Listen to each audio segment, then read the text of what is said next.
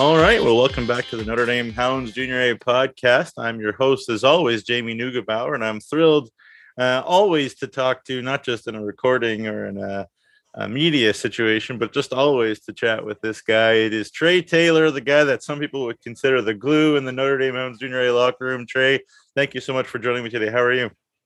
Good. How are you doing, Nugzy?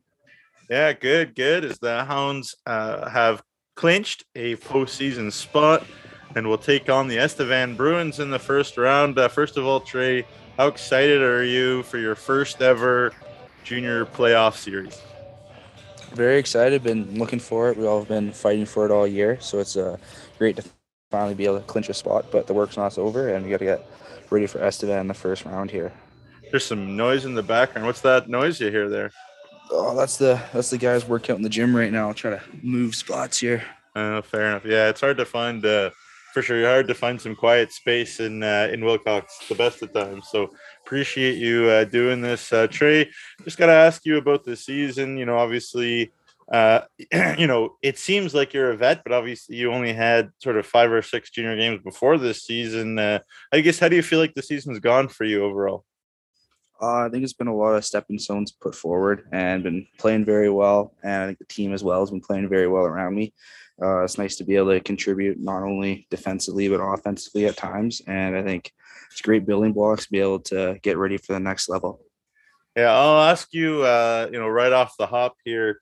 Uh, I think the thing that people around the league know you the most for, and obviously we talk about it a lot, is your shot blocking. Where did that kind of come from? Have you always been big into shot blocking? Was it just something you figured out, you know, would be a way to help the team win games, or do you have a secret desire to be a goalie? Uh, I don't, don't really want to be a goalie that much, but I think it came a, a while in Bantam when wasn't getting a lot of ice time, so kind of had to find a way to be able to get in the lineup and be able to play ice time, a lot of ice. And I think shot blocking was one of the reasons I was able to do that, and sort of just been keeping it in my game. And I think I've been growing as a player around shot blocking, but it's always something nice to have, and it's always something that coaches look for to be able to win. And I think I'm able to bring that every every night to a team. Yeah, for sure. And uh, you know, I think um, you know, I think back to the uh, the road trip recently uh, in the in the north there, and uh, you know, even even lately, I guess you've been you know up on uh, a pairing there with uh, Jared Sitch, and uh, as the as the team's top pairing, I guess relied upon a lot. You know, six on five situations late at the end of the games, and guys have been on a little bit of a, a hot streak here as a team, but also you personally, I, I, guess was there a point do you think uh, in which this year that you know things kind of clicked a little bit more for you, where you felt a little bit more confident and, and at ease playing at this level, or have you always kind of felt that way? Uh, I think it's the comfortability being able to play at this level. It kind of takes a few games to kind of know you're able to play this level, and I think it. I was able to find that earlier in the season, and then now it's sort of coming out and be able to be shown. So I think I've been playing very well, and I think I've tried to earn every minute I've been given so far this year.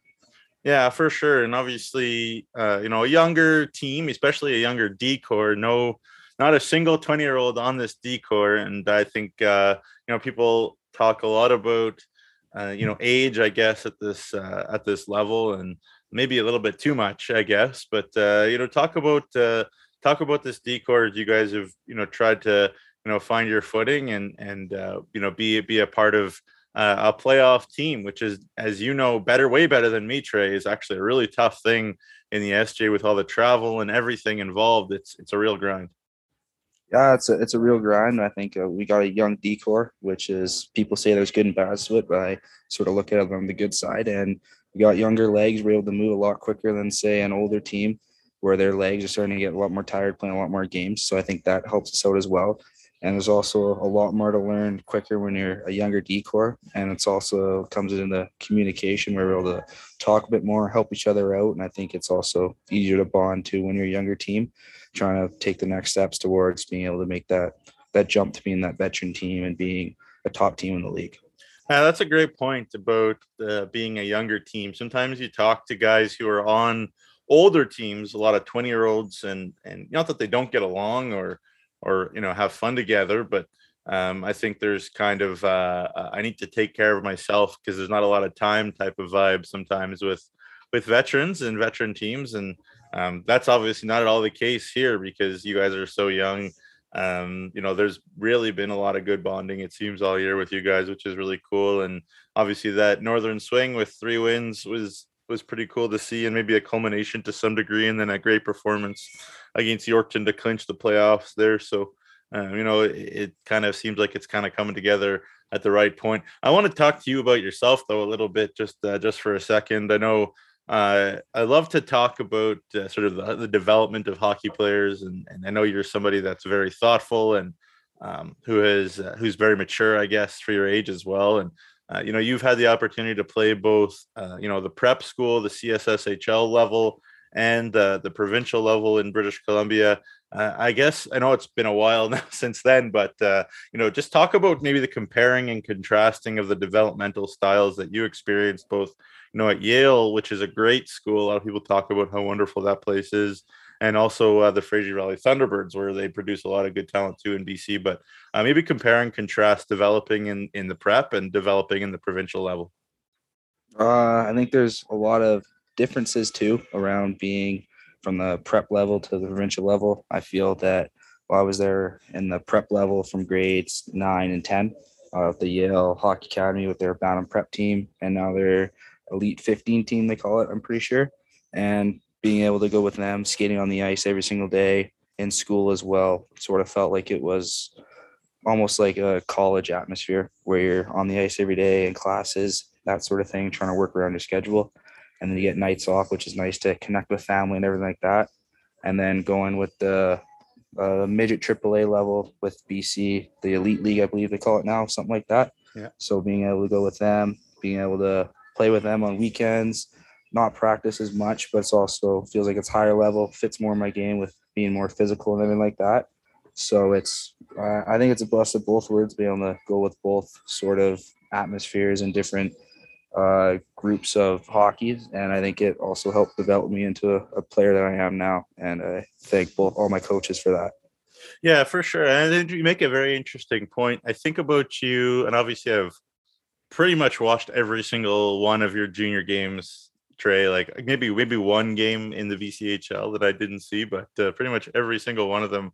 And I think about a guy that maybe uh, and I'm sure you were very good in U18 and very good at, in prep. But I think about a guy that maybe is maybe built more for the junior game. And you made that point a little bit in terms of the fact that the junior game is so much more about you know small details, getting pucks out, blocking shots, you know, making the making the simple play, and that kind of is your niche. Do you feel like that's the case that you kind of understood what was needed from you at the junior level, you know, pretty quickly, given that that's the type of player you were even, you know, back in prep and back in U U18?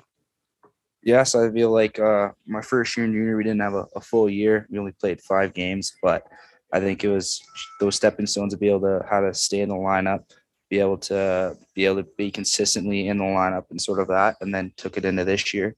I think I learned that a lot from playing in my the midget AAA league eh, at home and being able to find a, I think that's a, a heavier league compared to the prep league, a lot more mm-hmm. physical battles that fit into my my sort of game. So be able to take that, watch a lot of junior games at home as well, and be able to kind of find that in between of staying in the lineup, being able to be successful offensively as well. And I think I was able to bring those both together very well, and I think it's helped my game so far to this point. Yeah, for sure. You know, I, I, hope you're okay with me going down this path and, um, you know, take it as far as you want or not. But, uh, you know, in, in this day and age, I, I, think obviously there's a long way to go in terms of, um, you know, the, the, you know, the diversity uh, piece about hockey and all sports need to be for everybody, whether, you know, you're black or you're white or you're First Nations or you're gay or you're straight or doesn't matter none of it should uh, you know should should impact the opportunities given you and you know i'm very very happy to have you around as as somebody who's um, i guess of a mixed black and white family and um, i think it's fantastic to have you around. I guess how has it been for you? Are you somebody that likes to maybe talk about it? Maybe you don't want to talk about as much because obviously there is that element of you know just wanting to be a, a, player and doing your best and that's obviously enough that's hard enough as it is but uh, i guess how have you kind of engaged with the fact that that conversation has gotten a little bit louder and i think in a good way the last little while uh, for growing up, I didn't really notice it too much. Just felt like a normal kid to a sense of just playing the game I love. And then as sort of getting older, you sort of see those sort of racial boundaries and stuff like that. I think you gotta look at as well as that NHL players are starting to tear down those boundaries as I look up to a lot of the stuff that PK Subban would do, a lot of the racial stuff that he would get into and trying to break those boundaries, as well as Wayne Simmonds as well. And then Darnell Nurse too. Sort of those are minority players that are playing in the NHL and they're they're big time players and I'm able to almost model my game off them off on the ice and off the ice and really impactful and someone to look up to say as a younger black or mixed person in the hockey community able to look at them and grow up to trying to be like them one day that's awesome yeah do you, do you kind of find it um I don't know how, how to word this. I mean, is it is it a thing that's maybe a little extra extra extra tiring that you that this is sort of an element, or or sort of how do you how do you engage with the fact that this conversation is louder? Do you see it as just a good thing, just period, or or is it is it also something that kind of is a little bit tiring that you feel like you kind of have to be speaking for yourself in something other than a hockey player on occasion? Uh, sometimes I feel it's a little tiring to a, to a point. I know growing up you don't look at it as as much, and then sort of as you get older, you sort of have to take off those those tunnel vision glasses, and you're able to see a lot broader. Mm-hmm. But I feel as if getting taught as my dad from a young age that it's not the nicest world out there and you kind of have to have protect yourself to a point. And i think that as growing up in hockey i think the black community too is sort of get more into it compared to the stereotypes of what other sports they're usually playing like basketball or football and that sort of thing. So i think it's seeing more black kids even when i go home playing hockey I always try to be with them more talk with them more sort of uplift them to be able to reach their goals if it's on the ice or off the ice and that mm-hmm. sort of in that sense but i feel like it's grown a lot and it's a, a, a growing issue and i think we're starting to take the right steps towards that yeah, for sure. Uh, thank you so much for your thoughts on that, Trey. Really, I really appreciate that. And as I said, really appreciate you having around just as a human being because uh, you're kind of you're kind of an old soul, Trey. I feel like uh, you know on occasion you talk to you know, obviously I've been around the junior game for a long time and you talk to some guys and you feel like they're still kids and sometimes you feel like you're talking to another 30 year old or something and you know yeah. sometimes i talk to you i feel like i'm talking to another 30 year old so um, i mean that as a compliment not uh, not not in any other sort of negative way. Oh thanks news. I'm starting to feel like a 30 year old right now. Fair enough. Well after after you know a long season after nobody had a long season last year too especially and especially since again you haven't really ever had a grind of a full junior season. And not only that but it's the sjhl which is i think as grind of a league as any uh, in junior hockey in Canada. So it's uh, you know I I really understand that. I'm feeling that grind, Trey, and, and I'm not even playing. I'm just a broadcaster, yeah. so I I hear you. Um, you know, I want to talk to you about some of the things that we talked about. Also, uh, you know, some of the things that you aspire to off the ice. Obviously, everybody wants to be a a, a player and a pro player, and and that's awesome and i think you know you could certainly do that and but uh, you know obviously there's other things too in the world that people dream about and think about and one of the things that you've talked to me about a little bit was uh, maybe becoming a, a, police officer a law enforcement uh, officer. How did you kind of get into that? Where, how did that idea get into your head and and how you know what where's that in your thought process right now uh, still, still working towards that. I've always dreamt of it, even from watching the show Cops, that sort of thing, and yeah, Law and Order with my mom as well. Sort of trying to look into going to that field. I've always found a passion for that. Also, growing up too, childhood friends, their dads are cops as well with the RCMP or city police. So I always looked up to them as well and seeing what they've been doing. And I know it's they involve themselves a lot in the community, which is really impactful. Mm. Even to help out the the younger youth, even as you were talking about the the black community or the, the ethnic minority communities as well, being able to help them out as well and uh, kind of break down those barriers to say, as you see around the world, not everything's happening that well towards ethnic minorities. So being able to help out in that part as well. Hmm. And I think it's able to help out in the community a lot and sort of being a hockey player, you, you do a lot in the community as well. And being a police officer, you luckily get paid to help out in the community too, hmm. which is a nice part. But I think it's a lot of giving back too, and I think it's making uh, the community you live in a safer place. For sure, and you know, part of a team, and hopefully you're not blocking shots there at all. But uh, you no, know, I hope not. No, no, that's definitely not uh, not what you want to do. Like it, that's yeah, that's really cool, man. That uh, that you would think about. Uh, that think about that in terms of you know it, obviously lots and lots of good and lots and lots of good police officers and and good that they do in communities but also if there isn't good then to yeah having the attitude to try to you know help something from the inside i think is is really really admirable and really really cool. So um, you know good on you uh, good on you for that. Just a couple more questions here trey again really i really appreciate your time as you and the hounds get set to get into the postseason here. Very exciting uh, first eight best of seven series for the junior a hounds you know in a, in a while i think. So very cool. Uh you know just um you know this uh this little space of time between uh, where you kind of know the that where you're going in terms of the playoffs and who you're facing and you know not having anything in the standings to play for kind of how has that been mentally i think for you and for the group in terms of uh, you know obviously everybody says you want to you know have good habits and good effort and and have be on a good roll going to the playoffs but you know just sort of the mental also situation of the fact that there isn't anything to play for in the standings how have you kind of wrestled with that thought process? Um wrestling with the thought process, sort of trying to be able to almost look towards the future, but also not as well as kind of go day by day, take it game by game skill still as we're trying to develop our, our good habits and everything. Um, I think that we took a step back against Weyburn the other night. We weren't able to have all our good habits and everything like that.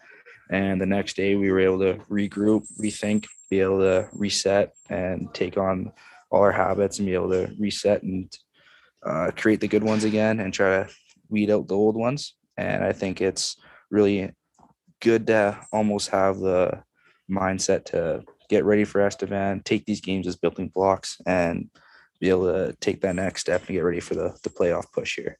Yeah, it should be a lot of fun. Affinity Place, game one. You know, it's going to be cool. The Centennial Cup hosts.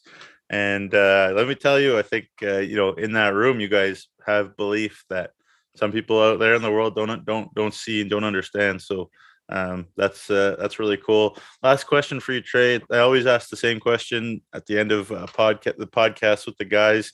Uh, just uh, you know, we we're not, none of us are anywhere without our families and without our siblings uh, and whatnot, where we're from. So uh, just talk about maybe where you're from, who your parents are, what they do, if you have siblings, who are they, what do they do, and uh, and yeah, go from there. All right, sweet. So uh, my my mother, her name's Krista, Krista Wallington. Uh, she grew up at, in the Fraser Valley, same with me, um, as well as my father, uh, Hamish Taylor. He grew up in Ponoka, in that right side, outside of Edmonton. Uh, now they we both live in the valley. They're a nice little house in Abbotsford, BC. Hmm. Uh, I got a younger brother named Drew. He's 17 now.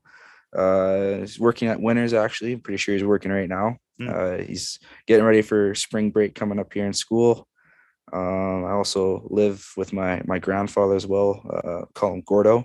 He made a made a trip out here the other day, which you got to meet Nugsy nice. the other day. So that nice, was nice. pretty cool to have him come out here. He came up to our, our game in Nipawin and kind of seeing family all over Saskatchewan. Uh, we got kind of family all over really, but kind of living in the valley. It's really good place down there to live. Uh, the gas prices are starting to get up a bit, which isn't looking too good. But other than that, it's uh, I wouldn't be anywhere without my family and be able to help me with my journey, either financially or mentally. And they've been with me by my side since day one, so can't thank them enough.